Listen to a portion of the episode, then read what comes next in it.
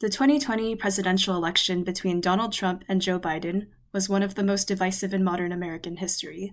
Taking place in the shadow of the coronavirus pandemic, and at a time when partisanship had split the country virtually in half, the election was a referendum on President Trump's tattered legacy.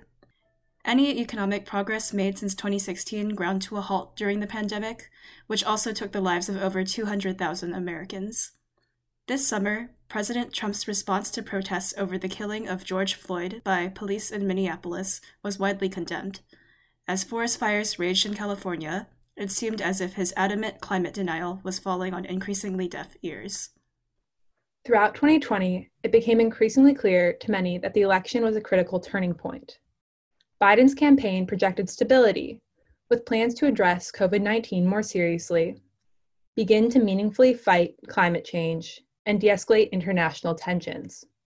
With the stakes as high as they were, some pundits call this election a quote, battle for America's soul. In such an election, with this kind of tension in the background, it is imperative that both candidates pledge allegiance to the rule of law by respecting the results of the election. And yet, as November drew closer, President Trump refused to commit to a peaceful transition of power.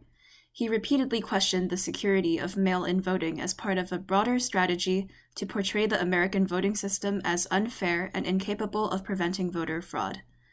In the wake of the election, Trump insisted that his loss was the result of foul play, and millions of his supporters agreed in a mass expression of doubt in the fairness of our electoral system. In this episode of BP Radio, we'll be examining the claims President Trump has made in his bid to question the fairness of the election. In doing so, we'll try to place President Trump's actions in the context of American history and ask what the long term effects will be for our democracy. From the Brown Political Review, I'm Rachel Lim. And I'm Annika Sigstad. This is BP Radio.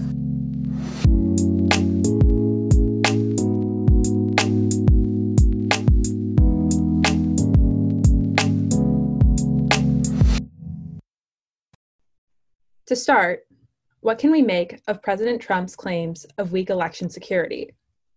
Trump's attacks on our vote counting process have been disputed by a number of officials at all levels of government who have been working on securing the integrity of our elections. One such official is Rhode Island Secretary of State Nellie Gorbea, who spoke with us before the election. She talked about how the state was handling the 2020 elections and mail in voting.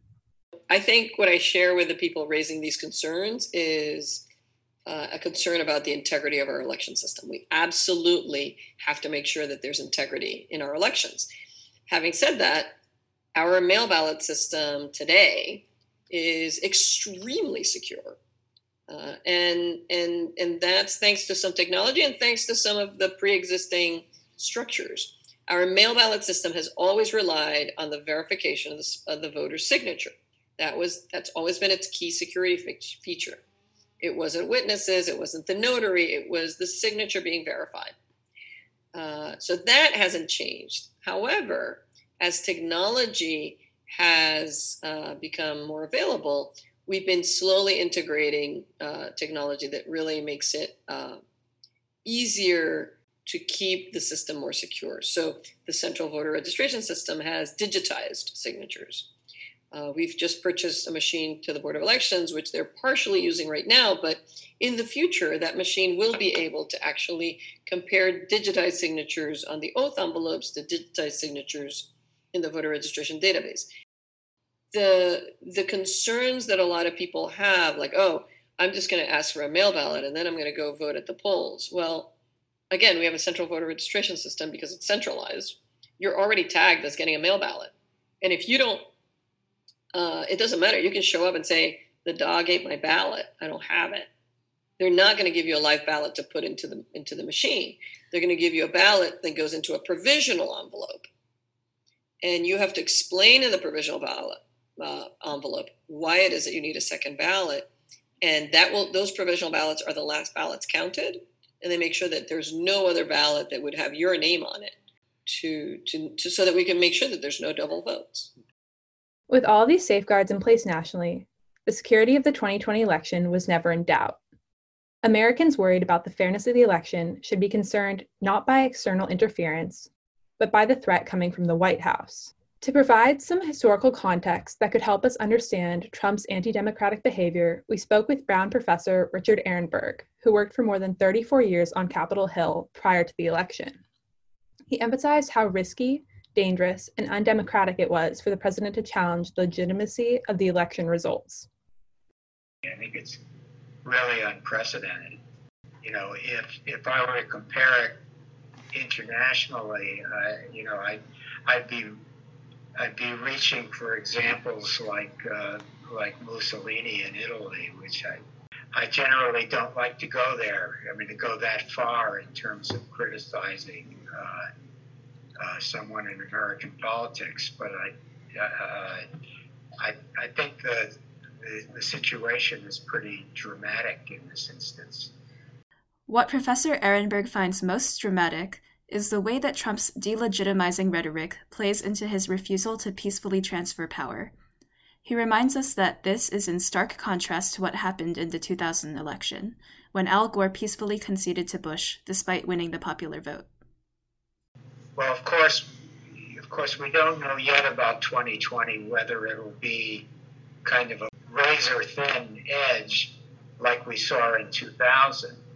Uh, but one contrast that leaps to mind is, of course, uh, President Trump's unwillingness to uh, commit himself to the peaceful transfer of power. And Al Gore in uh, 2001 was uh, really the, uh, in some ways, kind of the poster child for peaceful transfer, even though he and many of his supporters felt that he was being unfairly denied the presidency, uh, that the count should have continued, that the Supreme Court decision was wrongly decided, and so forth. Once the Supreme Court made its decision, uh, uh, Gore uh, very strongly participated in the, uh, in the peaceful transfer of power. In fact, he made it a point to say, uh, you know, uh, George W. Bush is my president. And, uh, I, you know, I think if you were to ask me what are the list of things that, uh, that symbolically represent American democracy, very high on that list, I would put the transfer of political power from one person to another, from one party to another, as a strongly held American value. Professor Arenberg raised a key point. Although many of Al Gore's supporters felt that their candidate was unfairly blocked from the presidency, Gore's ultimate concern was to safeguard the well being of the American people. As a member of the outgoing administration, Gore not only accepted defeat but participated in the process that brought his opponent to power. Trump's refusal to make this same commitment to a peaceful transition of power is unprecedented.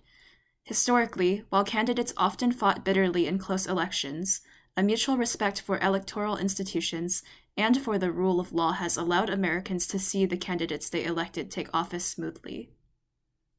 Since the beginning of the birth of this country, we've always had this is the hallmark of this great country the peaceful transition of powers.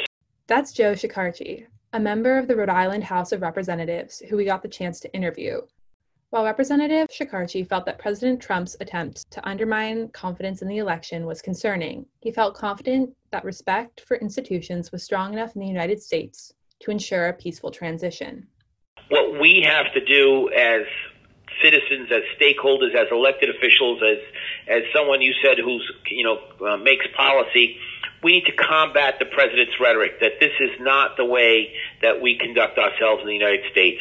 That if you lose an election, you peacefully transfer power. And I believe um, his rhetoric will not have any substantial effect uh, on the transfer of power in this country because I've heard from very conservative Republicans who I don't support and share their ideology, but I'm happy to hear them say there will be a, a peaceful transition of power. I've heard from military people and former military people that there will be a peaceful transfer of power.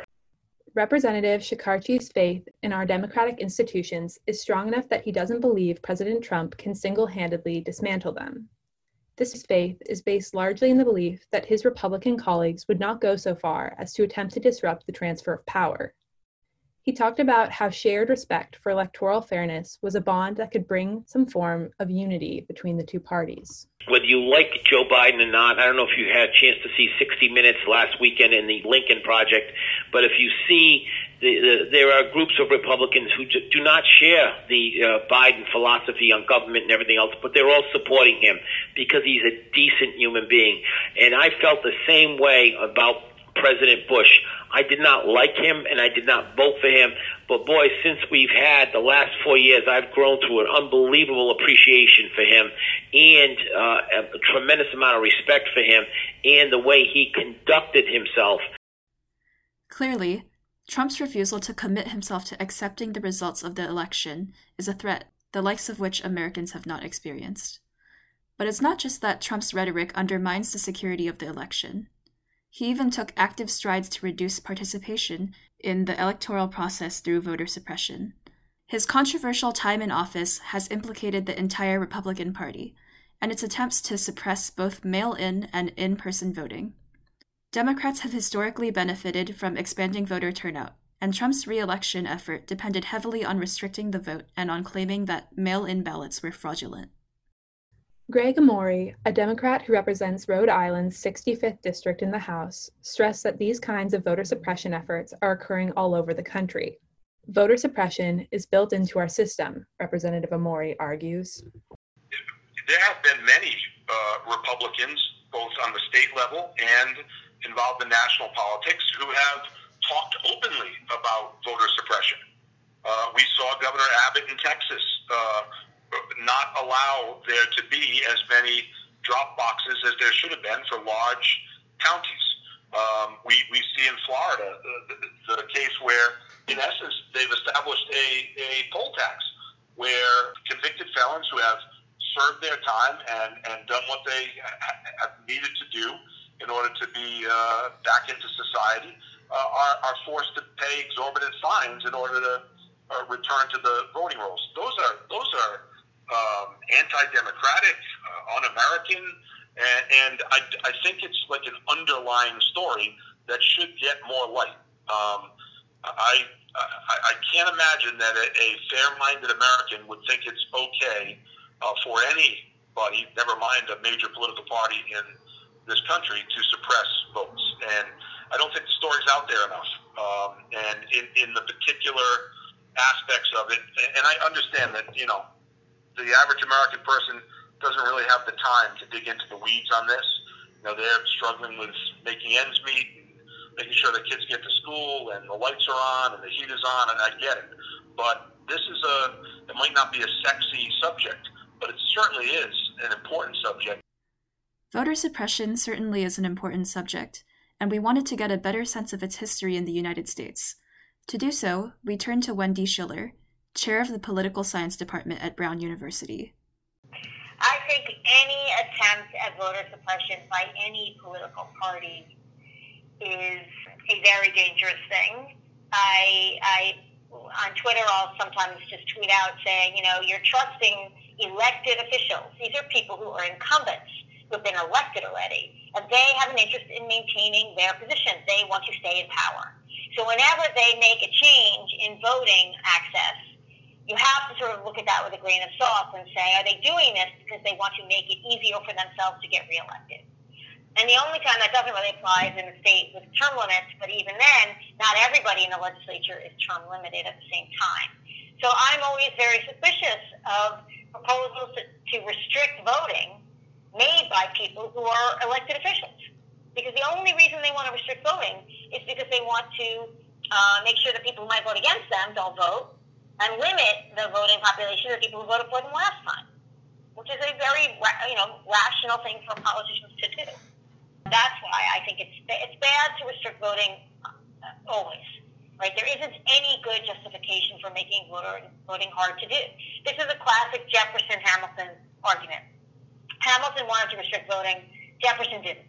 And Jefferson pushed hard for suffrage of white men who were not rich or property owners. And Hamilton says, no, no, no, we don't want the, we don't want those people voting. They're not educated. And so this is a classic, been a classic uh, fight in American polity since we were founded. According to Professor Schiller, then, we've seen this before. Unlike Trump's delegitimizing rhetoric around the election, voter suppression tactics aren't new to American politics. But, just like Trump's recent comments, they are deeply anti democratic. Clearly, the threats to our democracy raise a broad variety of concerns.